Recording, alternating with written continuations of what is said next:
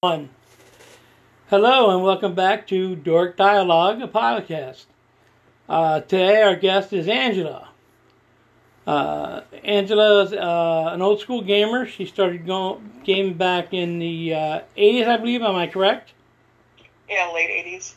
Uh, Angela is here to uh, give us some experiences, both back then and uh, now. Angela, you do know you're re- being recorded for a Dork Dialogue. It's a podcast, Yes? and you give permission for this. Yes. All right, awesome. Um, what was it like when you first started uh, from the female point of view? I mean, I, I know it's always been a kind of a the guys thing, but what was it like? How many other females were there in your gaming group? Um, well, the first few gaming groups that I tried to learn how to play, there were none. Um, and the guys tended to get bored quickly with trying to teach me how to play. So it wasn't until I was in college that uh, I actually got into a group that, number one, had another female in it, and number two, actually had the patience to teach me how to play it. Okay. Um, It sounds, so, like, it, it sounds like you didn't even meet real gamers until college, because the real gamer ain't gonna give up on someone.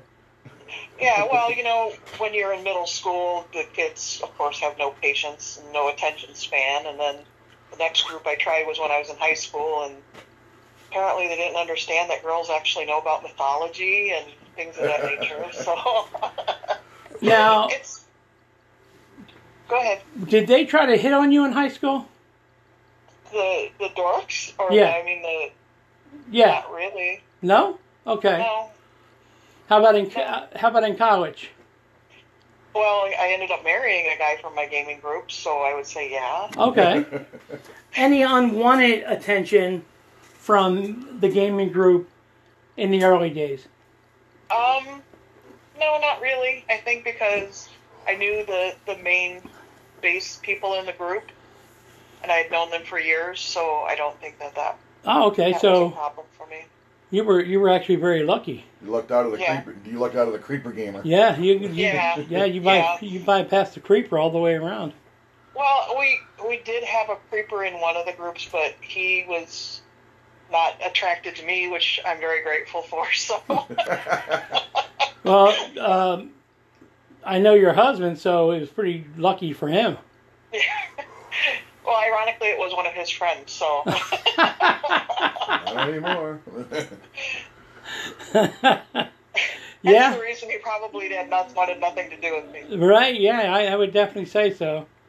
Yeah, when when the ogre is is married to the princess, uh, yeah, the princess is pretty much hands off.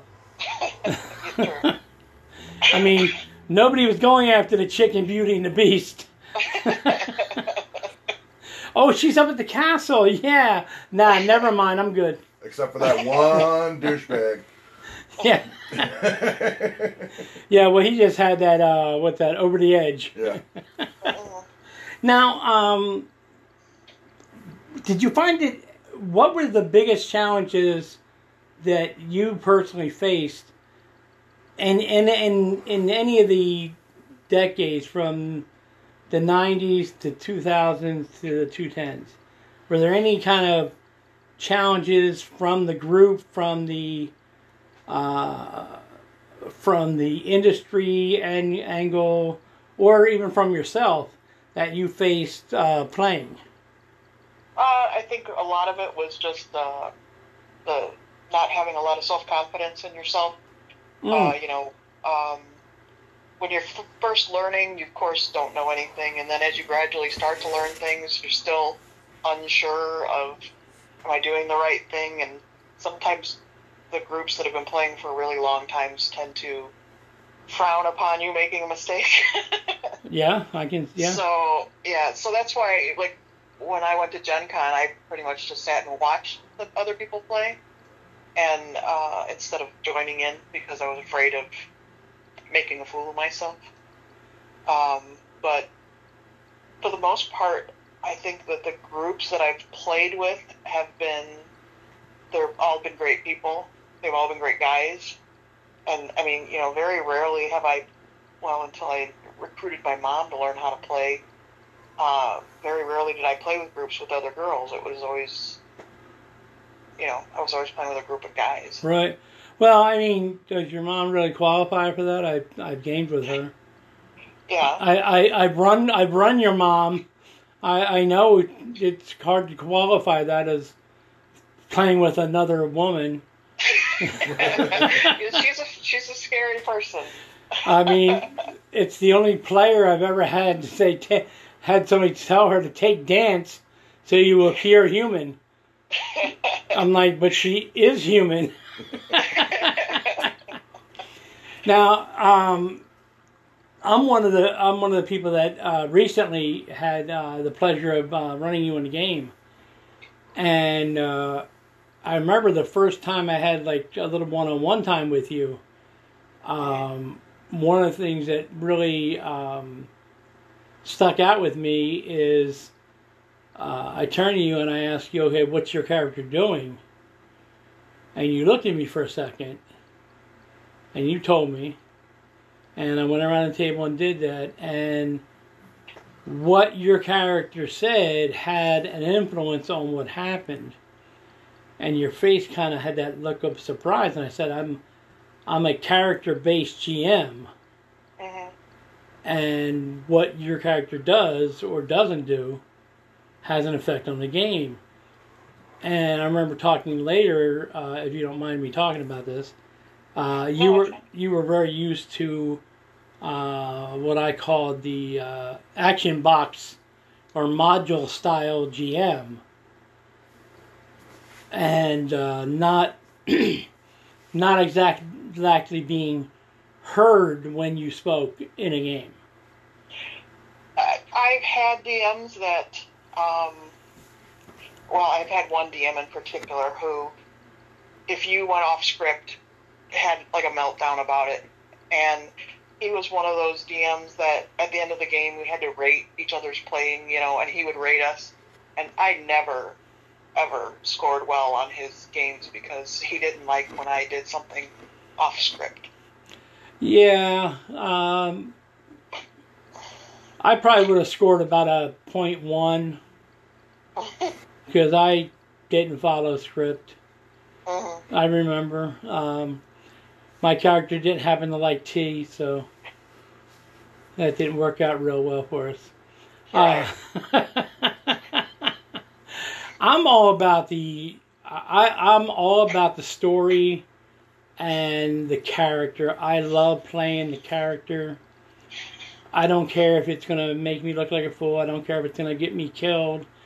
Uh, I played the character, Right. and uh, if that character, if that character is a helpful character, then uh, he's gonna get killed helping probably a fellow character. If he's not, then more than likely, if the scenario calls for teamwork, the GM should know with by the second session or so that you may not want to count on Carl for that teamwork if if his character was not playing that way. True. true. He's not going to settle suddenly go, "Hey, I have an epiphany." Well, I think that's part of the reason why I do such thorough backgrounds with my character. yes, you do. It helps me to know why the character's doing what she's doing. Yes, yeah, That's almost the best part about gaming. yeah. Making Yeah. up background stories. I love the background story. Uh, that's one thing you and I both get along on. And uh, um, Zero here, we love bro- doing the character. Right. And we were talking about that uh, last week under GM practices, uh, which drops tomorrow, hopefully. That one of the GM practices, that best GM practices we talked about, was GMs who were involved in building the character and then allowing the pla- player to play that character the way it was designed. right. Because there's nothing worse than the suspense as you drink. playing a um, shut up playing a uh, well like our experience playing a uh, magic mystery pretty much an evil guy, hmm and then expecting him to go play footsie in the tea room. Right. This guy's more likely to study your face as he sticks pins in you than to. I was playing uh, Aleister Crowley. Oh, okay. That's kind of like a. Uh, would you what movie? What movie would you? The Mystery Men, Uh, League of Extraordinary Lori, Lord of Strange Gentlemen. oh, okay. Yeah. So I was Aleister Crowley with power, nice. and uh, your character was Rebecca Fogg. She was based off of a TV show from uh, The Adventures of Young Jules Verne. BBC. Oh God, I'm American. They they watch a lot of BBC. Well, we were both, and then uh, we had another friend of ours, a young kid. He was he was like the thief. He was based off a thief, but he didn't carry weapons. Well, and it didn't tell us until we were like I snuck into a warehouse with all these people that we had to fight. And then he's like, "Oh, I don't have any weapons." what? and I don't, I got I got a couple of weapons, but they're not exactly what you would call gangland fight style. No. These are the ones you stake up behind somebody and you know put them out of their misery before they know it. So y'all did battle with toothpicks, Uh, pretty much, and magic Yeah. spells. magic spells. Yeah. And uh, the first time I threw a spell, her face and his face were like, I'm like, what? You don't have this? And uh, the ha- half the party was doing this, looking for the following the story, doing the adventure, and the other half's like, "Oh, we're going to go downtown and get some tea and crumpets."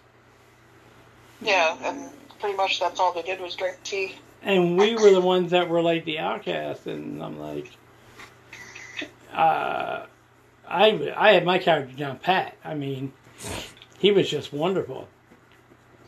Uh, Horseface, Meg, The ape of Thoth. Ape of Thought. That was my girlfriend. That's what she was called for some reason in history books. Yeah. It was hilarious. But we had a, we had a good time. I mean, Yeah, Uh, Carl and I, Carl and I uh, enjoyed that adventure. oh yeah, we had a great time. Uh, I don't know what we got rated, or I don't think we played another session. But uh, I don't. I we probably didn't rate very well because we didn't uh, follow the GM's uh, tracker bits. But I'm not exactly a uh, follow the module kind of guy. Yeah, unless we're unless we're they were playing a module. Okay, I can follow that. Yeah, I, I, I and I hate following If I if I if I go in knowing that's gonna be, I can I Right. can make a module character. Yeah. and still have fun. yeah, if I know that, but and I'll follow I'll follow your track. but don't let me loose on a character and then expect me to follow. You know, Yeah, don't make me make a character with all this background and all this experience, and I'm like, okay, so you guys have to go left. But what's over there? yeah. 'cause that's, tell me and if you need that kind of character. I have no problem playing that kind of character, but you need to let me know that. And that, that was also covered in best practices Right. communication. I mean, I'll I'll I'll be a GM's I'll be a GM's gem. You tell me you need a hardcore background character to make sure that all the youngins follow what they're supposed to do. Cool, I'll be that player for you. You tell me you need a uh, uh, you know a quiet priestal type that just gives advice. Hard for me to do, but I can do it. Especially Well, the I, quiet I, part. I think I think Nick found out that trying to force me into playing an evil character doesn't work. yeah, true, true. But uh, But your mom, on the other hand, oh yeah, she she takes to that like a duck to water. I, I I play. Uh, I'm full. I play good characters. I rarely. I don't even run evil games unless. Nope. I, I ran one evil game and it, they all bugged me to do it. We had fun, but it was completely uncomfortable for me. But Right. they, they loved it, so I loved it. uh, yeah, yeah. Carl, I mean uh, Nick tried to do a one-off, a one-shot game, and expected my character to basically abandon everybody else to the zombies to eat. And I was like waiting with the train for everybody to get out. He's like, I really don't know where to go from here because I wasn't planning on it going any further than this. Yeah, e- even our most our most evil game. What was it? The Cabal and Nod game. Yeah. I was still semi-neutral. Like, Well, it was funny. I was running a, a, a 1920-ish mob game, and uh, I had several. I had the degrees of evil from lawful evil to uh, neutral good, and it was funny how the players were justifying their characters that were good and neutral, how they justified, oh no, we're not evil. We just we just hang around evil. Well, everyone is the hero in their own story. right, and it was awesome. The only one that basically said, fuck yeah, I'm evil was her mom. and she was uh, she was one of the uh, uh, this the one of the other players was like this uh, middle management mobster, and uh, he was a he was a made man by association, and uh, he loved the ladies. One of the ladies he loved was this little fifteen year old girl. Well, she got jealous about uh, An- uh, Angela's character here and he's she's making a scene as Angela's making her way down the grand staircase. So he pushes her off into, uh, we'll just say security number two's hands, which was Angela's mom, and says these words exactly: "Yo, get rid of her." And he goes over and takes care of Miss Angela. And, and she's already told him, you know, you better not be cheating on me. No, baby, no, me, never, never. Which she knows the score, but she's got to play along the game too.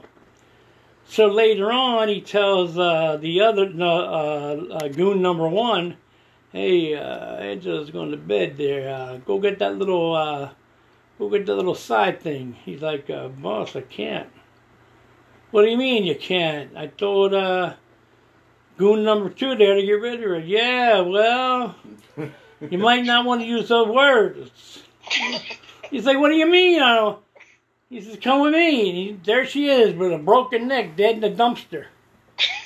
And he calls goon number two. He's like, what the hell did you do? I got rid of her. I didn't mean kill her. I just wanted her away from the building. Ah, that's not what you said, though. I, I never got to finish. I never got to finish uh, the game I started with them. It was just her mom was just so good. Mm, I mean, I mean, she she just she just took to the role playing, uh, just being a heartless role player, no matter what. She was the first one to go. Oh, I'll go evil. Yeah. Oh, you need a heartless one? Yeah, that's me. It was beautiful. I love. I love. I I miss playing with her so much. I can't wait to play with her again. Uh, your group, for the most part, was wonderful. Now you did something like I did. Um, you have a next generation, correct? correct. And uh, he's pretty good. He's pretty good. I enjoyed him. Yeah. He's uh, DMing a lot of 5th edition games now. Um, he was always around us when we were playing, when he, I mean, even from infancy, there were times I would be playing and holding him, rocking him to sleep while we were playing. Been there, done that. So, pardon me?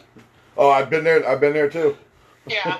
So he, uh, he grew up completely around it, and I think he was about nine the first time we ran him on an adventure, and uh, he was hooked. Hook, Uh, and sinker. Him and his best friend. Kyle. Right. Uh, he's a good kid too. I, Yeah. I enjoy. I enjoy playing. I enjoy playing him, and I enjoy him GMing. Uh, yeah, he, he did a great job on that fifth edition game we played. Yeah, yeah, he really did. Now, uh, you it's funny you say nine because that's when uh, my second, my next generation wanted to play, and I said, okay. I taught them the basics. I said, now you have to go out and find your group, Mhm. and when you're good enough, when you think you're good enough, you come back, and I'll play And boy, did we. Mhm. and they went. Uh, the first group they found, I, I had to break them away from. It was a they were in their late twenties, uh, just a little too, a little too on the nose when it's uh, you know white trailer trash.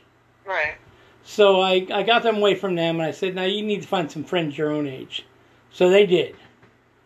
Uh, for the next 10 or 15 years, I was feeding little shits. but I always knew where they were, and the kids, for the most part, the kids were great. Right. Uh, so when they came back, I mean, there was like, I had two or three of my friends that are very ageist. They can't stand little kids. I recall that. Yeah. and uh, my the, my my kid just jumped right into the game, and there was no. Um, they came and told me they said they played great. There's no reason not for them not to play. hmm And I said honestly, if the group would have said we'd rather not play, they're not mature enough yet, I would have had to tell them that. Right. Uh, I would have ran them, but oh, well, yeah, we we we, we, Yeah. had, a, we had a separate game. Oh yeah, we had, and for I ran them because I wanted them to play with the guys that taught me, which was like Fred and them. hmm And by the time I brought them into that game, they were ready to play. I mean, they went to uh, uh, Gen Con and dominated. hmm In fact, um, Gary uh, Gary Gygax, uh, he come he come to find me and go, hey, my boys here. Uh, where are your boys at? We I want to run a midnight game. I said, okay, they'll be there. And they just fell right into that like it was nothing, Right. and it was and he loved that fact because this is something he did up in his head. Took like twenty minutes to explain it to him and said, okay, let's play. And he said, I love the fact that your boys just were like, uh huh, uh huh, uh, let's play. I'm trying. I'm trying to get that with Piper now because she kind of reminds me of your mom because uh, her Piper's first character was, I want to play barbarian and have two axes. I was like, holy crap, okay. I haven't introduced her to the classes yet. She's like, I want to hit things. I'm like, done. Well, when Sean first played his first character, I, I told him, I'm like, the best thing for a new character to play is a fighter. Because then you'll learn all the things without having to worry about trying to figure out magic and things of that nature. And so he played the fighter, I mean, with all the gusto he could play. Uh, and he just really, like I said, he, he latched onto it. And then we brought him up to the adult games, and every character he had, he, he like learned and absorbed and then just increased the, the value of the character. My uh, and oh, yeah, now he's like a wa- he and Kyle are walking encyclopedias right. for you know fifth edition and some, some second edition Yeah. you know games and even like Call of Cthulhu. Oh, I love Call of Cthulhu. my uh, my wife is in my campaign. She finally agreed after 15 years. I was like, I'm like, baby, play with me. and, she, and she's like, fine, I'll, I'll do it. And I was like, okay. And I did the whole fighter thing, and she goes, no, I want to play wizard. And then she looks into the wizard, and she's like, I want to play this wizard. You want to play a specialty wizard? She's like, I like the picture. I'm like, fair enough, let's do it.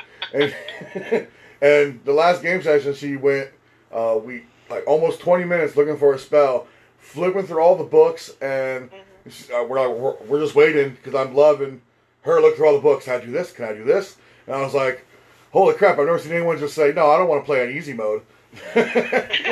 If I'm gonna play, I'm gonna play and jump in. Well, that's, that's well, yeah, Sean is now a discovered warlocks, so that has become his new fascination are playing warlocks. So every game he has some kind of in- interesting warlock. We had a uh, some kids that he grew up with recently. One of the guys wanted to, you know, DM a game, and so with new players, and Sean and I were the only two regular older players. And Sean played a character who was a warlock who uh, his ship had gone down and he was saved by Cthulhu, so he was a worshiper of the elder gods, and he Oh. was insane. I have to say, and I was his sister. I have to say, it was the most entertaining game because we have three people who have no clue what's going on, and my son acting like, you know, this mental patient. It was, it was very entertaining to, to play, and the kid who did the DMing did a great job. But yeah, it was a, it was a great game. I gotta pay you a compliment. You are the best, and I mean this in, in the most respectful way. I don't mean this to be. You are the best sidekick character I've ever had, other than an NPC. That I, I think GM it's myself. Just 'cause I called you daddy. I mean, All right, and- so do we need to pause for a minute? well, in Cthulhu, she came. She was like my. She ended up being like my sidekick. In our one Western game that Fred ran, she was my sister, Mhm. and she was just so cool playing my sister. And in another game, she ended up being like, uh, me and her were like side by side, and it just it was just funny. And we just it just we meld together, and we're just so good. We could be Yeah. we could definitely be left hand right hand Right. in a I character. love games like that where you find a player that you're uh, you're attuned with. Yeah, and you and I have almost always end up that way when we pl- when we're playing, Mhm. and even GMing, you end up because I what I try to do is I try to make everybody a star, at least for a scene or a weekend or a session, Mhm. and you end up being right up there where the camera keeps finding you. Oh, well, thank you. uh, you just you, well you you just you just you're one of them what I call a natural player. You're quiet enough that you're not well me,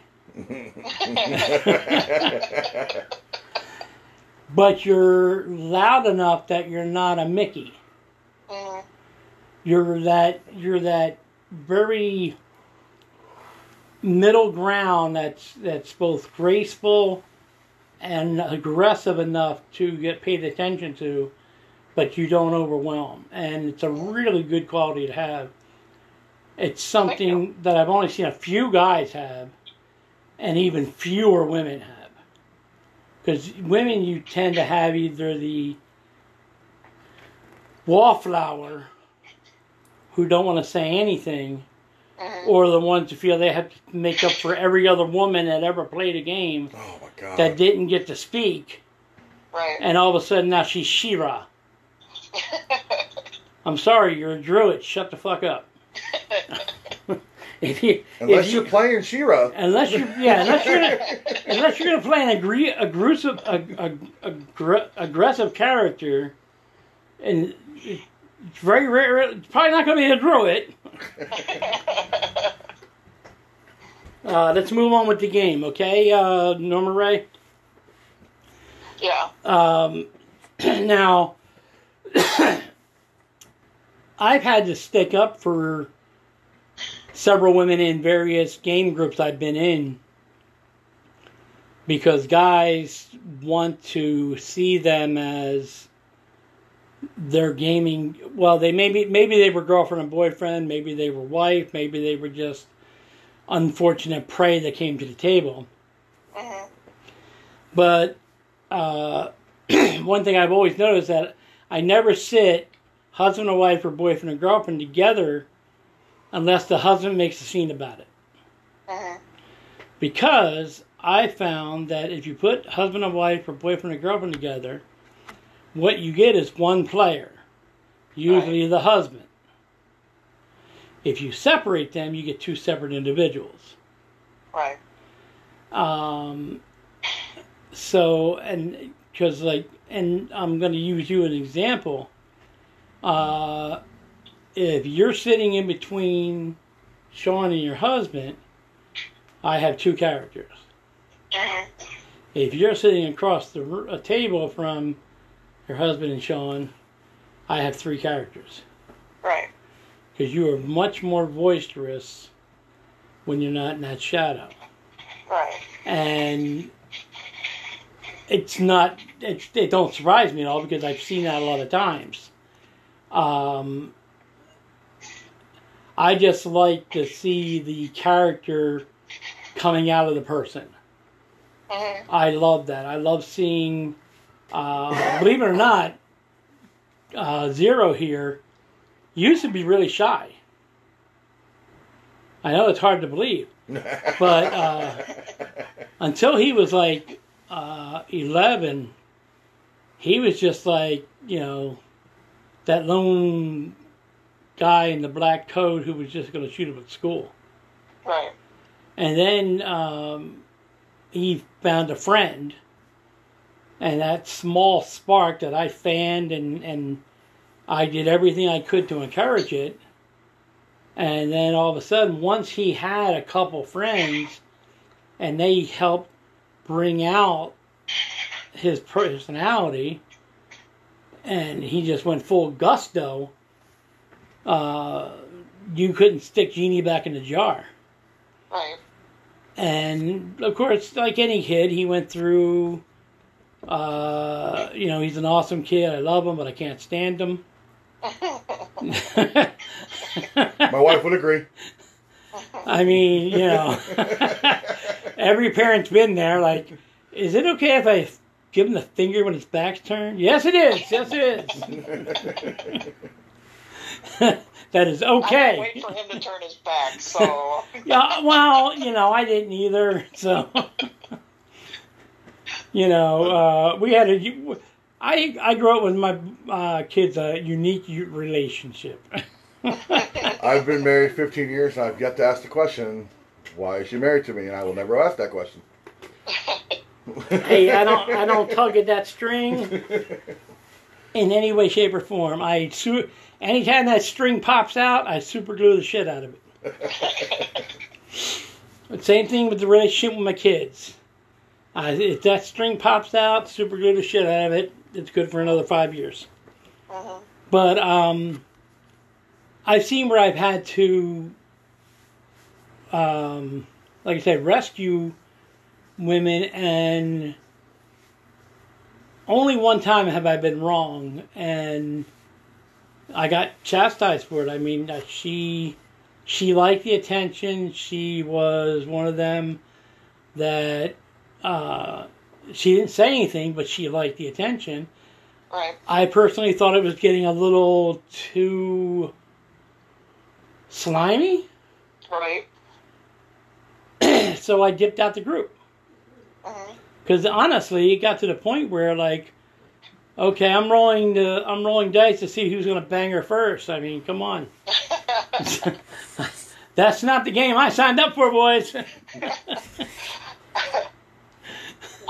I first started gaming with John, um, we had some problems where you know, like another character would flirt with my character, and he would get ticked off about it, and I had to explain, you know, this is number one, it's just a game. Number two, it's my fantasy world too.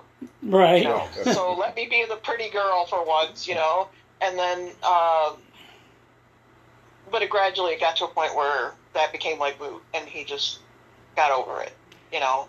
Um, when I first started playing, like the first time I had a DM have a character flirt with me, I was so well. I was like I was in real life.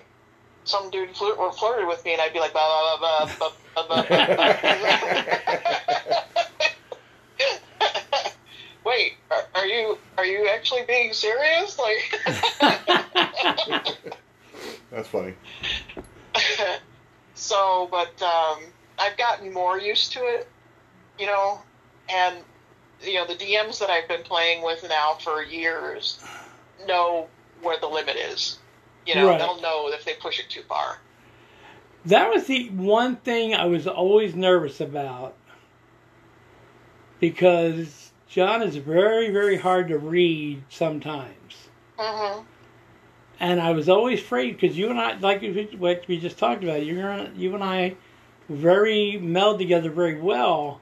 Mm-hmm. And I was always afraid that um, uh, I, I explained to my kids years ago the difference between an insult and a perceived insult. Right. You know, an insult I can apologize for. Mm-hmm. A perceived insult I don't even know about. But meanwhile, it's growing and growing. Right. And everything I do from that point forward just adds to it, and I don't even know it. So that was the one thing that always kind of it, it still to this day stays with me that I don't want to cross that line, Mhm. but I don't want to back away too much because I enjoy your company Mhm. and I enjoy gaming with you. So it's kind of a, you know, it's kind of a, a, a, a tough dance right there. Right. And I've never had that before, which is Mhm. surprising. Uh, I've never had that situation before, and it, it's something I'm always looking for um, a solution to. right. But you, yeah, you've been really lucky from just from the what I've witnessed in various groups. Right. Um, now I remember during the '90s, we were very rough on one girl because she asked for it. She said, "I don't want to be a goddamn gaming girlfriend," because they were they were different, you know. They were never really part of the group. They kind of sat in the background. You know, if you're near a refrigerator, get the beer Right. you know, and she said she wanted the game. And we all talked about it. Even the other girls that were in the group were like, well, we don't know. She goes, I could take anything you can t- you can dish out. And everything stopped. Mhm. And we're like, what did you say? She said it again. I said, you couldn't do it for a week, let alone all the time. She said, I'll tell you what, I'll do it for two weeks, and we're together almost every day. I said, two weeks. What do you guys think? Two weeks, and if she makes it without crying, she's she's one of us. She's not a gaming girlfriend anymore. So everybody agreed, even the other girls. And man, did we whip her. We were telling anti female jokes, some of which even, like, I was like, oh, God, that's just that's dirty. That's wrong. But I'm like, but I got to do it because I got to see if I can break her. Mhm. She come through and she she made it, and she told us uh, uh, Thursday before the Saturday that sh- when she made it, she almost broke down at home. Mhm. and it was just because we were all there, and the girls were there, and there was nowhere for help. And uh, she said, "I'm so happy you called an early session because you had to go to work early the next day." And I made it through, and I said, "Damn it!" But she was a, she was a, she was a great kid. Uh, you know, she and she played like she was one of us. She didn't she didn't back down from treasure. Uh, she demanded her share, sometimes a little more than her share, which was awesome. who, who hasn't been guilty of that? Exactly. I mean, every every every single guy. Well, I can I can kind of use that. Uh, uh, shut up. You just want to write down the items. Just yeah, weapon whore. But uh, that kind of thing. I don't think we've ever made. At least I hope I haven't ever made a female feel that she didn't belong. Right. I know I, I, I've always been open to younger people playing. I encourage it. I will try to get them, I will try to teach them. I've always wanted more people playing. Uh, when I first started playing in a group, uh, the kid asked me, uh, I was just got out of the Navy. He says, Cabanas, is that Italian? I said, no, actually, it's Puerto Rican. And he goes, oh, good. We've been looking for more minorities in role playing. Actually, my ex wife got more upset about that than I did. And then I told the guys, because he was late, I told the guys at the club that that's what he said. And oh my God, did they open fire on him. And we're dying laughing, and nobody, he don't know why, but he's laughing along with us. They're like, yo, Carlos, did you double park a donkey? and that was one of the cleaner ones. but uh, that's one thing I've seen, I'd say, in the last 20 years, is a lot more people of color playing. Um, Magic, I think, did that. Magic Gathering brought everybody into role into the into the microcosm we call gaming. Mhm. And once they made that crossover into the cards, they kind of some of them kind of naturally fell into role playing. And that's where I saw the biggest influx of females, uh, uh, people of color, Asians, blacks, um, uh, Samoan, uh, females. Now, one of the biggest minorities I've ever seen is black females. Mhm. I don't think I've only gamed with maybe three total in my 30 some years of gaming. And one of them was at a convention. Uh, they, uh, not that we wouldn't play, I mean, just uh, they're just not around that I know of. Right. You know, I'll play with ain't shit. We had we had dead white Craig and living black Craig in our group, so you know. Uh huh. And I just talked to him, in fact, about the whole um, uh, cancel culture, and I I just wanted to make sure with him that I never crossed that line. Mhm. And he said, no, no, nobody ever crossed that line. Just him and one of the other members of the group had to come to an, agr- an agreement of where that line was going to be. Right. And I was like, wow, I didn't know about that. And they said, neither one of us wanted you to know about that. I said, okay. They said, because you don't do lines, so we didn't want you to know about that. And I said, oh, okay, cool. So, what would your advice be to um, women getting into the gaming now that do face that kind of um, uh, guy wall, old, uh, old, old uh, boys club type thing?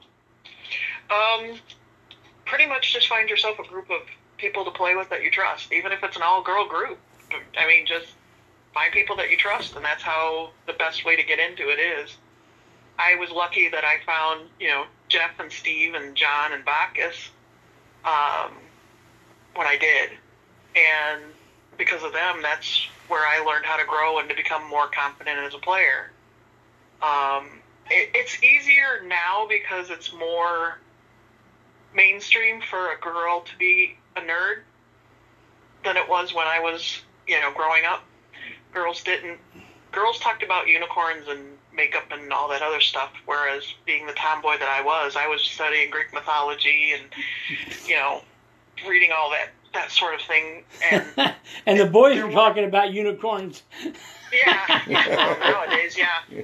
But um, I was lucky to find a group of people that were interested in the same things I was. So that's what you need to do is find find your group, Right. you know. And because I had that good foundation with those guys, it made it so I was able to, you know, branch out and start playing with other people That's awesome. because yeah, because if I hadn't had that that foundation, I would have never become a player. Because the first few times I looked, tried to learn how to play, like I said, the the first group I played with when, in middle school, the guys got tired of trying to teach me how to play, told me to change my alignment, and I ended up rape, pillage, and murder. You know, because my God sent an avenging angel down, and I had no clue what was going on. I'm like, okay, you guys tell me to do that, okay, you know. Right. And then the next group, because I knew mythology, and the guy I was dating who was running the game didn't know that I knew that. He got mad because I knew what a Medusa was, you know. And I'm like, I. He he said, oh well, you read the module. No, I happen to know Greek mythology, you know. And so, like I said, I had to find my group. And once you find your group, that is where you'll blossom. You know, That's awesome advice. yeah, because like, what is it now? 30, 35 years down the line, I still get together with that group, and it's to the point now where like, just like you were saying that you and I play off each other really well. Steve and I always play off each other really well. So we'll be playing a game, and I'll just look at Steve, and we both know what we mean for us to do. You know. Right, right, right. So that's what you need to do is is find your group. if you're in a group where you have guys that are being smarmy and you know you don't like being with people that are being smarmy, you need to find another group. You need to find a group of people that understand you. I, I think that trust is a bit is a is a really heavy word to use, and it's it's accurate. hmm Because you- well, you're you- putting yourself out there, and you need somebody that's going to be there to catch you if you stumble. You know. Right, you got to feel safe. That's that's that's that's the thing. You got to feel safe, and if you can't feel safe letting your character out, you're not going to feel safe letting yourself out. Right. Well, that's we've been teaching my sister how to play, and um, we're trying to adjust to what she tells us that she wants. You know, Right. and so we're trying to make the game fun for her, so that she doesn't just like walk away from it. Right. And Right. Hopefully, we're doing a good job. She still calls us and are we playing again? You know. Cool. It's always a good So, sign. Yeah, definitely. Yeah. All right. So- Well, um, thank you for that. I think that was an awesome closing advice there. I just and, and any advice actually. I think that's the best I've ever heard. Well, thank you. Uh, Angela, thank you for being our guest. Uh, Thanks Zero, for having me. did you have any questions? No, I, I, she was answering them I, I, as soon as we came in. I uh, really appreciate everything. Um, No problem. If we have uh, other areas that uh, I think you'd be interested in, I'll hit you up. And uh, once again, thank you. Say thank you to everybody there. Will do. And uh, we'll see you soon. Okay. Thank All you. right. Have a great day. All right. Bye bye. You too. Bye bye. One. Hello and welcome back to Dork Dialogue, a podcast. Uh, today our guest is Angela. Uh, Angela is uh, an old school gamer. She started going gaming back in the uh, 80s, I believe. Am I correct? Yeah, late eighties. Uh, Angela is here to uh, give us some experiences, both Oh, back then and uh, now. Angela, you do know you're re- being recorded for a Dork Dialogue. It's a podcast, Yes. and you give permission for this. Yes. All right, awesome. What was it like when you first started uh, from the female point of view? I mean, I, I know it's always been a kind of a the guy thing, but what was it like? How many other females were there in your gaming group? Um, well, the first few gaming groups that I tried to learn how to play, there were none. Um, and the guys tended to get bored quickly with trying to teach me how to play. So it wasn't until I was in college that uh, I actually got into a group that, number one, had another female in it, and number two, actually had the patience to teach me how to play it. Okay. Um, It sounds, so like, it, it sounds like you didn't even meet real gamers until college, because the real gamer ain't gonna give up on someone. Yeah, well, you know, when you're in middle school, the kids, of course, have no patience and no attention span. And then the next group I tried was when I was in high school, and apparently they didn't understand that girls actually know about mythology and things of that nature. So now, it's. Go ahead. did they try to hit on you in high school? The the dorks, or Yeah. I mean the Yeah. not really. No. Okay. No. How about in co- uh, how about in college?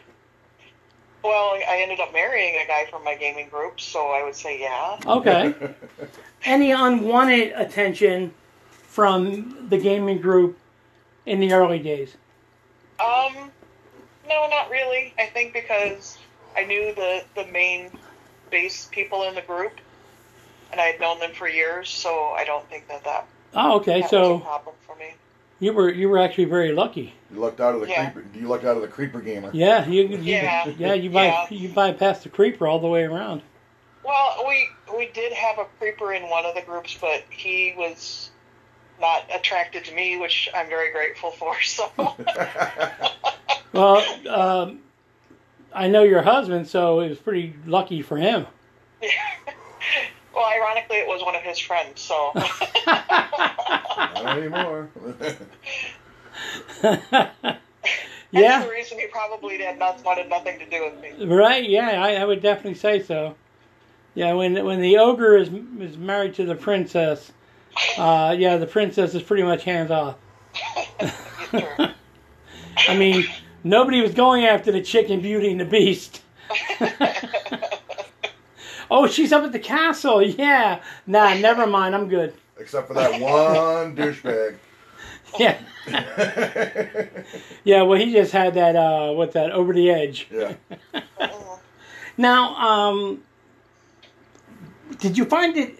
What were the biggest challenges that you personally faced, and and in in any of the decades from the '90s to 2000s to the 2010s? Were there any kind of challenges from the group, from the uh, from the industry and angle, or even from yourself that you faced uh, playing? Uh, I think a lot of it was just uh, the not having a lot of self confidence in yourself. Uh, you know, um, when you're f- first learning, you of course don't know anything, and then as you gradually start to learn things, you're still unsure of am I doing the right thing, and sometimes the groups that have been playing for really long times tend to frown upon you making a mistake. Yeah, I can. Yeah. So yeah, so that's why like when I went to Gen Con, I pretty much just sat and watched the other people play, and uh, instead of joining in because I was afraid of making a fool of myself. Um, but for the most part, I think that the groups that I've played with have been they're all been great people.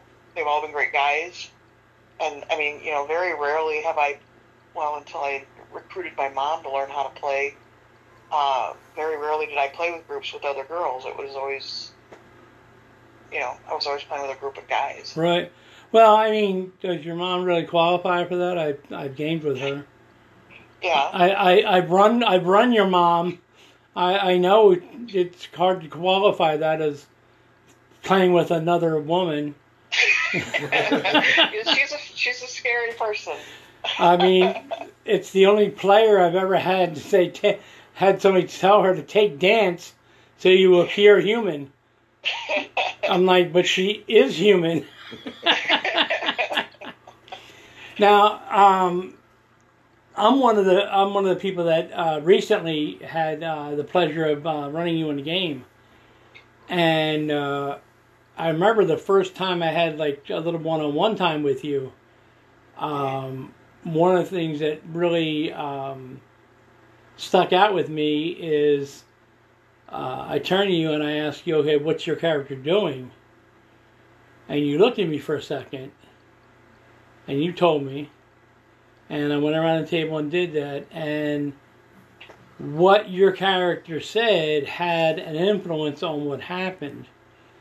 And your face kind of had that look of surprise, and I said, I'm I'm a character based GM. hmm And what your character does or doesn't do has an effect on the game. And I remember talking later, uh, if you don't mind me talking about this, uh, you No, were you were very used to uh, what I called the uh, action box or module style GM, and uh, not not exact, exactly being heard when you spoke in a game. I've had DMs that, um, well, I've had one DM in particular who, if you went off script, had like a meltdown about it, and he was one of those DMs that at the end of the game we had to rate each other's playing, you know, and he would rate us, and I never ever scored well on his games because he didn't like when I did something off script. Yeah, um, I probably would have scored about a point one because I didn't follow script. hmm I remember um, my character didn't happen to like tea, so that didn't work out real well for us. Uh, I'm all about the I, I'm all about the story and the character. I love playing the character. I don't care if it's gonna make me look like a fool. I don't care if it's gonna get me killed. Uh, I played the character, Right. and uh, if that character, if that character is a helpful character, then uh, he's gonna get killed helping probably a fellow character. If he's not, then more than likely, if the scenario calls for teamwork, the GM should know with by the second session or so that you may not want to count on Carl for that teamwork if if his character was not playing that way. True. true. He's not going to settle suddenly go, "Hey, I have an epiphany." Well, I think that's part of the reason why I do such thorough backgrounds with my character. yes, you do. It helps me to know why the character's doing what she's doing. Yes, yeah, That's almost the best part about gaming. yeah. Making Yeah. up background stories. I love the background story. Uh, that's one thing you and I both got along on. And uh, um, Zero here, we love bro- doing the character. Right. And we were talking about that uh, last week under GM practices, uh, which drops tomorrow, hopefully. That one of the GM practices, that best GM practices we talked about, was GMs who were involved in building the character and then allowing the pla- player to play that character the way it was designed. right. Because there's nothing worse than the suspense as you drink. playing a um, shut up playing a uh, well like our experience playing a uh, magic mystery pretty much an evil guy hmm and then expecting him to go play footsie in the tea room Right. this guy's more likely to study your face as he sticks pins in you than to i was playing uh, Aleister crowley Oh, okay. That's kind of like uh uh would you what movie what movie would you the Mystery Men? Uh, League of Extraordinary Lori Lord of Extreme Gentlemen. oh, okay. Yeah. So I was Aleister Crowley with power. nice. And uh your character was Rebecca Fogg. She was based off of a TV show from uh, The Adventures of Young Jules Verne. BBC. Oh God, I'm American. They they watch a lot of BBC. Well, we were both, and then uh, we had another friend of ours, a young kid. He was he was like the thief. He was based off a thief, but he didn't carry weapons. Well, and he didn't tell us until we were like I snuck into a warehouse with all these people that we had to fight. And then he's like, "Oh, I don't have any weapons." what? and I don't, I got I got a couple of weapons, but they're not exactly what you would call gangland fight style. No. These are the ones you stake up behind somebody and you know put them out of their misery before they know it. So y'all did battle with toothpicks, Uh, pretty much, and magic spells. magic spells. Yeah. And uh, the first time I threw a spell, her face and his face were like, I'm like, what? You don't have this? And uh, the, ha- half the party was doing this, looking for the following the story, doing the adventure, and the other half's like, oh, we're going to go downtown and get some tea and crumpets. yeah, and pretty much that's all they did was drink tea. And we were the ones that were like the outcasts, and I'm like, uh, I I had my character down pat. I mean, he was just wonderful. Uh, Horseface Meg, The ape of Thoth. Ape of Thought. That was my girlfriend. That's what she was called for some reason in history books. Yeah. It was hilarious. But we had a, we had a good time. I mean, Yeah, Uh, Carl and I, Carl and I uh, enjoyed that adventure. Oh yeah, we had a great time. Uh, I don't know what we got rated, or I don't think we played another session. But uh, I don't. I we probably didn't rate very well because we didn't uh, follow the GM's uh, tracker bits. But I'm not exactly a uh, follow the module kind of guy. Yeah, unless we're unless we're that we're playing a module. Okay, I can follow that. Yeah, I, I, I and I hate following If I if I if I go in knowing that's gonna be, I can I Right. can make a module character. Yeah. and still have fun. yeah, if I know that, but and I'll follow I'll follow your track. but don't let me loose on a character and then expect me to follow. You know. Yeah, don't make me make a character with all this background and all this experience, and I'm like, okay, so you guys have to go left. But what's over there? Yeah, 'cause that's. Tell me, and if you need that kind of character, I have no problem playing that kind of character, but you need to let me know that. And that, that was also covered in best practices Right. communication. I mean, I'll I'll I'll be a GM's I'll be a GM's gem. You tell me you need a hardcore background character to make sure that all the youngins follow what they're supposed to do. Cool, I'll be that player for you. You tell me you need a uh, uh, you know a quiet priestal type that just gives advice. Hard for me to do, but I can do it. Especially well, the I, quiet I, part. I think I think Nick found out that trying to force me into playing an evil character doesn't work. Yeah, true, true. But uh, But your mom, on the other hand, oh yeah, she she takes to that like a duck to water. I, I, I play. Uh, I'm full. I play good characters. I rarely. I don't even run evil games unless. Nope. I, I ran one evil game and it, they all bugged me to do it. We had fun, but it was completely uncomfortable for me. But Right. they, they loved it, so I loved it.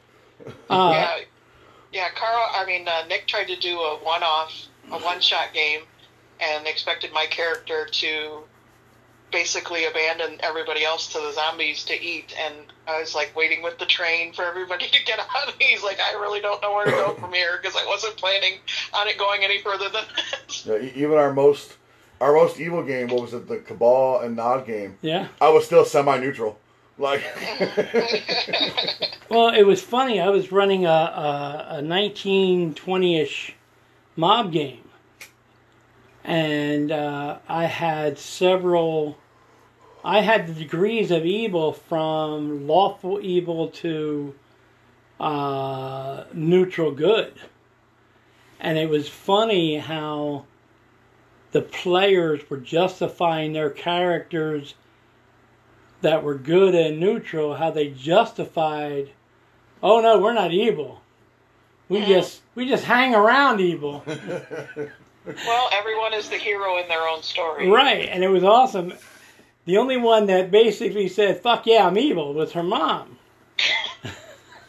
and she was uh, she was one of the uh, uh, this the one of the other players was like this uh, middle management mobster, and uh, he was a he was a made man by association, and uh, he loved the ladies. One of the ladies he loved was this little fifteen year old girl. Well, she got jealous about uh, An- uh, Angela's character here and he's she's making a scene as Angela's making her way down the grand staircase. So he pushes her off into, uh, we'll just say security number two's hands, which was Angela's mom, and says these words exactly: "Yo, get rid of her." And he goes over and takes care of Miss Angela and and she's already told him, you know, you better not be cheating on me. No, baby, no, me, never, never. Which she knows the score, but she's got to play along the game too. So later on, he tells uh, the other uh, uh, goon number one, "Hey, uh, Angela's going to bed there. Uh, go get that little, uh, go get the little side thing." He's like, uh, "Boss, I can't." What do you mean you can't? I told uh, goon number two there to get rid of her. Yeah, well, you might not want to use those words. He's like, what do you mean? I don't. He says, come with me. And he, there she is with a broken neck, dead in the dumpster. And he calls goon number two. He's like, what the hell did you do? I got rid of her. I didn't mean kill her. I just wanted her away from the building. Ah, that's not what you said, though. I, I never got to finish. I never got to finish uh, the game I started with them. It was just her mom was just so good. Mhm. I mean, I mean, she she just, she just took to the role playing, uh, just being a heartless role player, no matter what. She was the first one to go. Oh, go evil. Yeah. Oh, you need a heartless one? Yeah, that's me. It was beautiful. I love. I love. I I miss playing with her so much. I can't wait to play with her again. Uh, your group, for the most part, was wonderful. Now you did something like I did. Um, you have a next generation, correct? Correct. And uh, he's pretty good. He's pretty good. I enjoyed him. Yeah. He's uh, DMing a lot of fifth edition games now. Um, he was always around us when we were playing. When he, I mean, even from infancy, there were times I would be playing and holding him, rocking him to sleep while we were playing. Been there, done that. So, pardon me. Oh, I've been there. I've been there too. Yeah. So he uh, he grew up completely around it, and I think he was about nine the first time we ran him on an adventure, and uh, he was hooked. Hook, Uh, line, and sinker. Him and his best friend. Kyle. Right. Uh, he's a good kid too. I, I enjoy. I enjoy playing. I enjoy playing him, and I enjoy him GMing. Uh, yeah, he, he did a great job on that fifth edition game we played. Yeah, yeah, he really did. Now, uh, you it's funny you say nine because that's when uh, my second, my next generation wanted to play, and I said, okay. I taught them the basics. I said, now you have to go out and find your group. And when you're good enough, when you think you're good enough, you come back, and I'll play And boy, did we. Mhm. and they went. Uh, the first group they found, I, I had to break them away from. It was a they were in their late twenties, uh, just a little too, a little too on the nose when it's you know white trailer trash. Right. So I, I got them away from them, and I said, now you need to find some friends your own age. So they did. Uh, for the next ten or fifteen years, I was feeding little chits. But I always knew where they were, and the kids, for the most part, the kids were great. Right. Uh, so when they came back, I mean, there was like, I had two or three of my friends that are very ageist. They can't stand little kids. I recall that. Yeah. and uh, my the, my my kid just jumped right into the game, and there was no. Um, they came and told me they said they played great. There's no reason not for them not to play. Mhm. And I said honestly, if the group would have said we'd rather not play, they're not mature enough yet, I would have had to tell them that. Right. Uh, I would have ran them, but oh, well, yeah. We we we, we, Yeah. had, a, we had a separate game. Oh yeah, we had, and for I ran them because I wanted them to play with the guys that taught me, which was like Fred and them. Mhm. And by the time I brought them into that game, they were ready to play. I mean, they went to uh, uh, Gen Con and dominated. Mhm. In fact, um, Gary uh, Gary Gygax, uh, he come he come to find me and go, hey, my boys here. Uh, where are your boys at? We I want to run a midnight game. I said, okay, they'll be there. And they just fell right into that like it was nothing Right. and it was and he loved that fact because this is something he did up in his head took like 20 minutes to explain it to him and said okay let's play and he said i love the fact that your boys just were like uh-huh uh-huh uh let's play I'm trying. I'm trying to get that with Piper now because she kind of reminds me of your mom because uh, her Piper's first character was, I want to play a barbarian and have two axes. I was like, holy crap, okay. I haven't introduced her to the classes yet. She's like, I want to hit things. I'm like, done. Well, when Sean first played his first character, I, I told him I was like, the best thing for a new character to play is a fighter, because then you'll learn all the things without having to worry about trying to figure out magic and things of that nature. And so he played the fighter. I mean, with all the gusto he could play, uh, and he just really, like I said, he he latched onto it. And then we brought him up to the adult games, and every character he had, he he like learned and absorbed, and then just increased the the value of the character. My uh, And okay. yeah, now he's like a wa- he and Kyle are walking encyclopedias Right. for you know fifth edition and some, some second edition Yeah. you know games, and even like Call of Cthulhu. Oh, I love Call of Cthulhu. my uh, my wife is in my campaign. She finally agreed after 15 years. I was like, I'm like, baby, play with me. and, she, and she's like, fine, I'll, I'll do it. And I was like, okay. And I did the whole fighter thing, and she goes, no, I want to play wizard. And then she looks into the wizard, and she's like, I want to play this wizard. You want to play a specialty wizard? She's like, I like the picture. I'm like, fair enough, let's do it. And and the last game session, she went, uh, we like almost 20 minutes looking for a spell, flipping through all the books, and she- uh, we're like, we're, we're just waiting because I'm loving her looking through all the books. Can I do this? Can I do this? And I was like, holy crap! I've never seen anyone just say, no, I don't want to play on easy mode. I'm, if I'm gonna play, I'm gonna play and jump in.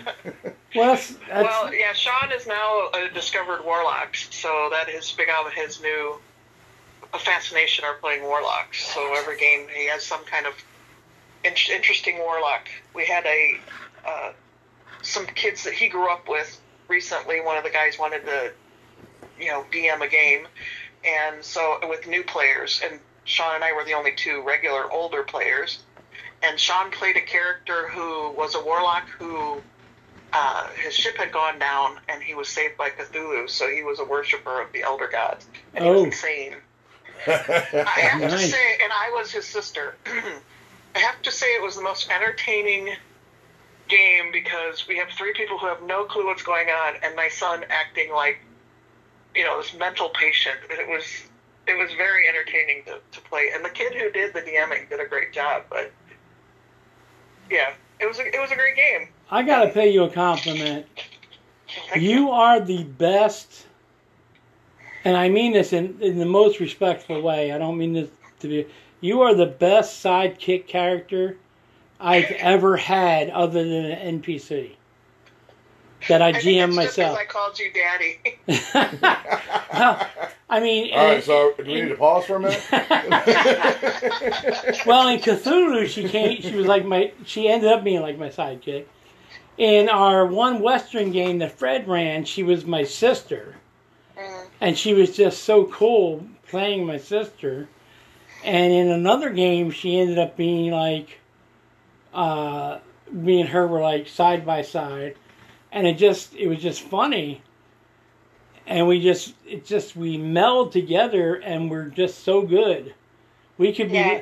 we could definitely be left hand right hand Right. in a I character. love games like that where you find a player that you're uh, you're attuned with. Yeah, and you and I have almost always end up that way when we pl- when we're playing, Mhm. and even GMing, you end up because I what I try to do is I try to make everybody a star, at least for a scene or a weekend or a session, Mhm. and you end up being right up there where the camera keeps finding you.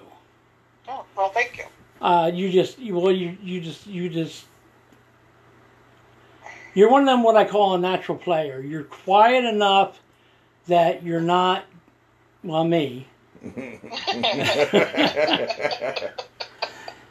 but you're loud enough that you're not a Mickey. Mhm. You're that you're that very middle ground that's that's both graceful and aggressive enough to get paid attention to, but you don't overwhelm. And it's a really good quality to have. It's something that I've only seen a few guys have, and even fewer women have. Because women, you tend to have either the wallflower who don't want to say anything, Mhm. or the ones who feel they have to make up for every other woman that ever played a game oh my god. that didn't get to speak, Right. and all of a sudden now she's She-Ra. I'm sorry, you're a druid. Shut the fuck up. if you Unless if you're you, playing She-Ra. unless you yeah unless you're gonna unless you're gonna play an agree, aggressive ag, ag, aggr- aggressive character, and it's very rare. It's probably not gonna be a druid. Uh, let's move on with the game, okay, uh, Norma Rae. Yeah. Um, now, I've had to stick up for several women in various game groups I've been in because guys want to see them as their gaming. Well, they maybe maybe they were girlfriend and boyfriend, maybe they were wife, maybe they were just unfortunate prey that came to the table.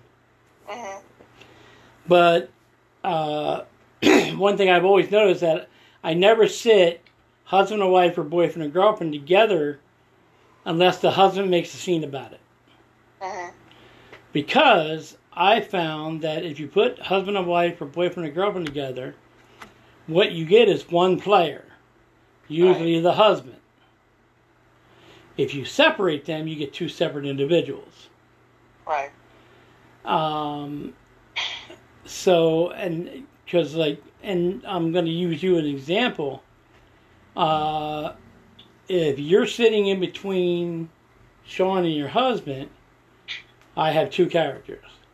hmm If you're sitting across the a table from your husband and Sean, I have three characters Right. because you are much more boisterous when you're not in that shadow. Right. and it's not it, it don't surprise me at all because I've seen that a lot of times. Um, I just like to see the character coming out of the person. hmm I love that. I love seeing, uh, believe it or not, uh, Zero here used to be really shy. I know it's hard to believe, but uh, until he was like uh, 11, he was just like, you know, that lone guy in the black coat who was just going to shoot him at school. Right. And then um, he found a friend, and that small spark that I fanned and, and I did everything I could to encourage it. And then all of a sudden, once he had a couple friends, and they helped bring out his personality, and he just went full gusto. Uh, you couldn't stick Genie back in the jar. Right. And of course, like any kid, he went through. Uh, you know, he's an awesome kid. I love him, but I can't stand him. My wife would agree. I mean, you know, every parent's been there. Like, is it okay if I give him the finger when his back's turned? Yes, it is. Yes, it is. that is I didn't okay. wait for him to turn his back, so Yeah, well, you know, I didn't either. So, you know, uh, we had a. I I grew up with my uh, kids a unique relationship. I've been married 15 years and I've yet to ask the question, why is she married to me? And I will never ask that question. hey, I don't I don't tug at that string in any way, shape, or form. I su- anytime that string pops out, I super glue the shit out of it. But Same thing with the relationship with my kids. If that string pops out, super glue the shit out of it. It's good for another five years. Mhm. But um, I've seen where I've had to, um, like I said, rescue women, and only one time have I been wrong, and I got chastised for it. I mean, she she liked the attention. She was one of them that uh, she didn't say anything, but she liked the attention. right. I personally thought it was getting a little too slimy, Right. so I dipped out the group. hmm Because honestly, it got to the point where like, okay, I'm rolling the I'm rolling dice to see who's going to bang her first. I mean, come on. That's not the game I signed up for, boys. when I first started gaming with John, um, we had some problems where you know, like another character would flirt with my character, and he would get ticked off about it, and I had to explain, you know, this is number one, it's just a game. Number two, it's my fantasy world too. Right. You know, so let me be the pretty girl for once, you know, and then. Um, but it gradually got to a point where that became like moot, and he just got over it. You know, um, when I first started playing, like the first time I had a DM have a character flirt with me, I was so well. I was like I was in real life. Some dude flirt, or flirted with me, and I'd be like, blah blah blah blah blah. blah, blah. Wait, are, are you are you actually being serious? Like, That's funny. so, but um, I've gotten more used to it, you know, and you know the DMs that I've been playing with now for years know where the limit is. You know, Right. they'll know if they push it too far. That was the one thing I was always nervous about because John is very, very hard to read sometimes. Mm-hmm. And I was always afraid because you and I, like we- what we just talked about, you and you and I, very meld together very well. Mm-hmm. And I was always afraid that um, uh, I, I explained to my kids years ago the difference between an insult and a perceived insult. Right. You know, an insult I can apologize for. Mm-hmm. A perceived insult I don't even know about. But meanwhile, it's growing and growing. Right. And everything I do from that point forward just adds to it, and I don't even know it.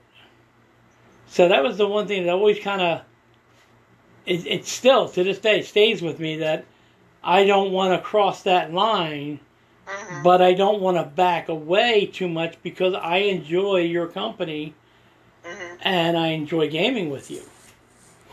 So it's kind of a, you know, it's kind of a, a, a, tough dance right there. Right. And I've never had that before, which is Mhm. surprising. Uh, I've never had that situation before, and it, it's something I'm always looking for um, a solution to. right. But you, yeah, you've been really lucky from just from the what I've witnessed in various groups. Right. Um, now I remember during the '90s, we were very rough on one girl because she asked for it. She said, "I don't want to be a goddamn gaming girlfriend," because they were they were different, you know. They were never really part of the group. They kind of sat in the background. You know, if you're near a refrigerator, get the beer. Right. You know, and she said she wanted the game. And we all talked about it. Even the other girls that were in the group were like, well, we don't know. She goes, I could take anything you can t- you can dish out. And everything stopped. Mm-hmm. And we're like, what did you say? She said it again. I said, you couldn't do it for a week, let alone all the time. She said, I'll tell you what, I'll do it for two weeks, and we're together almost every day. I said, two weeks. What do you guys think? Two weeks, and if she makes it without crying, she's she's one of us. She's not a gaming girlfriend anymore. So everybody agreed, even the other girls. And man, did we whip her. We were telling anti female jokes, some of which even, like, I was like, oh, God, that's just that's dirty. That's wrong. But I'm like, but I got to do it because I got to see if I can break her. Mm-hmm. She come through and she she made it, and she told us uh, uh, Thursday before the Saturday that when she made it, she almost broke down at home, and it was just because we were all there, and the girls were there, and there was nowhere for help. And uh, she said, "I'm so happy you called an early session." because you had to go to work early the next day. and I made it through, and I said, "Damn it." but she was a, she was a, she was a great kid. Uh, you know, she and she played like she was one of us. She didn't she didn't back down from treasure. Uh, she demanded her share, sometimes a little more than her share, which was awesome. who, ha- who hasn't been guilty of that? Exactly. I mean, every every every single guy. Well, I can I can kind of use that. Uh, uh, shut up. You just want to write down the items. Just yeah, weapon whore. But uh, that kind of thing. I don't think we've ever made. At least I hope I haven't ever made a female feel that she didn't belong. Right. I know I, I, I've always been open to younger people playing. I encourage it.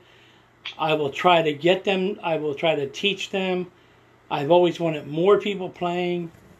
Uh, when I first started playing in a group, uh, the kid asked me, uh, I was just got out of the Navy. He says, Cabanas, is that Italian? I said, no, actually, it's Puerto Rican. And he goes, oh, good. We've been looking for more minorities in role playing. Actually, my ex wife got more upset about that than I did. and then I told the guys, because he was late, I told the guys at the club that that's what he said. And oh my God, did they open fire on him. And we're dying laughing, and nobody, he don't know why, but he's laughing along with us. They're like, yo, Carlos, did you double park a donkey? and that was one of the cleaner ones. but uh, that's one thing I've seen. I'd say in the last twenty years, is a lot more people of color playing. Um, Magic, I think, did that. Magic Gathering brought everybody into role into the into the microcosm we call gaming. Mhm. And once they made that crossover into the cards, they kind of, some of them kind of naturally fell into role playing. And that's where I saw the biggest influx of females, uh, uh, people of color, Asians, blacks, um, uh, Samoan, uh, females. Now, one of the biggest minorities I've ever seen is black females. Mhm. I don't think I've only gamed with maybe three total in my 30 some years of gaming. And one of them was at a convention. Uh, they, uh, not that we wouldn't play, I mean, just uh, they're just not around that I know of. Right. You know, I'll play with ain't shit. We had we had dead white Craig and living black Craig in our group, so you know. Uh huh. And I just talked to him, in fact, about the whole um, uh, cancel culture, and I I just wanted to make sure with him that I never crossed that line. Mhm. And he said, no, no, nobody ever crossed that line. Just him and one of the other members of the group had to come to an, agr- an agreement of where that line was going to be. Right. And I was like, wow, I didn't know about that. And they said, neither one of us wanted you to know about that. I said, okay. They said, because you don't do lines, so we didn't want you to know about that. And I said, oh, okay, cool. So, what would your advice be to um, women getting into the gaming now that do face that kind of um, uh, guy wall, old, uh, old, old uh, boys club type thing? Um, pretty much just find yourself a group of people to play with that you trust, even if it's an all-girl group.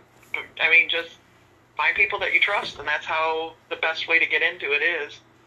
I was lucky that I found, you know, Jeff and Steve and John and Bacchus um, when I did, and because of them, that's where I learned how to grow and to become more confident as a player.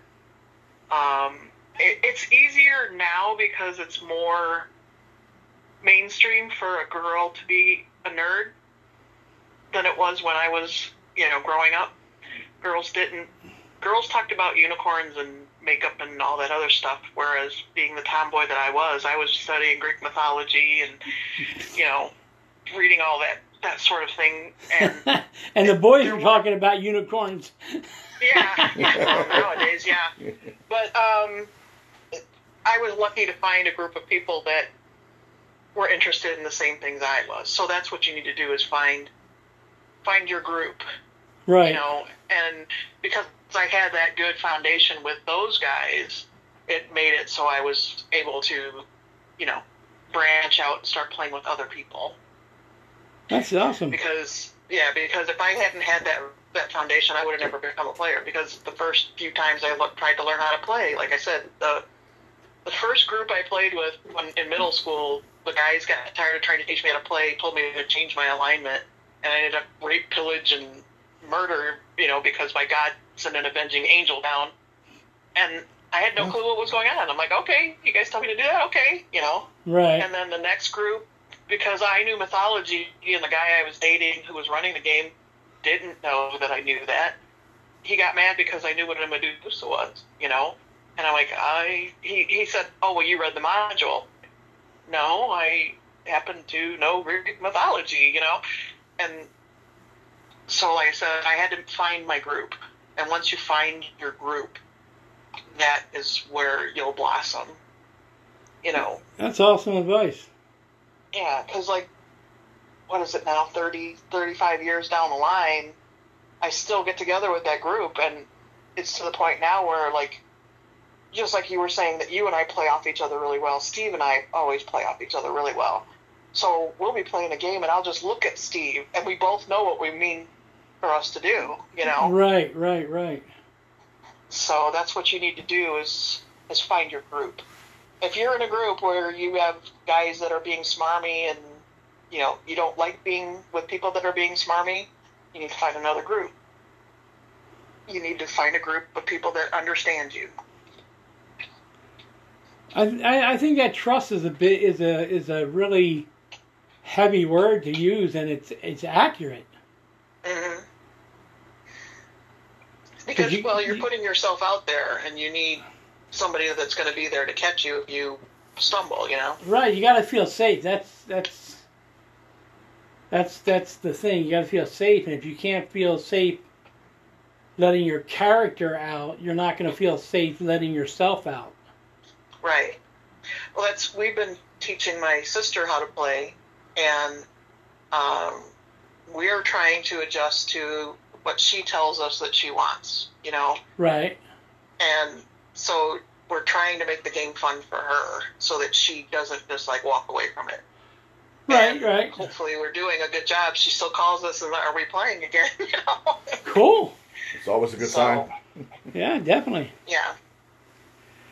All right. So- well, um, thank you for that. I think that was an awesome closing advice there. I just and, and any advice actually. I think that's the best I've ever heard. Well, thank you. Uh, Angela, thank you for being our guest. Uh, Thanks Zero, for having me. did you have any questions? No, I, I, she was answering them I, I, as soon as we came in. I uh, really appreciate everything. Um, No problem. If we have uh, other areas that uh, I think you'd be interested in, I'll hit you up. And uh, once again, thank you. Say thank you to everybody there. Will do. And uh, we'll see you soon. Okay. Thank All you. right. Have a great day. All right. Bye bye. You too. Bye bye.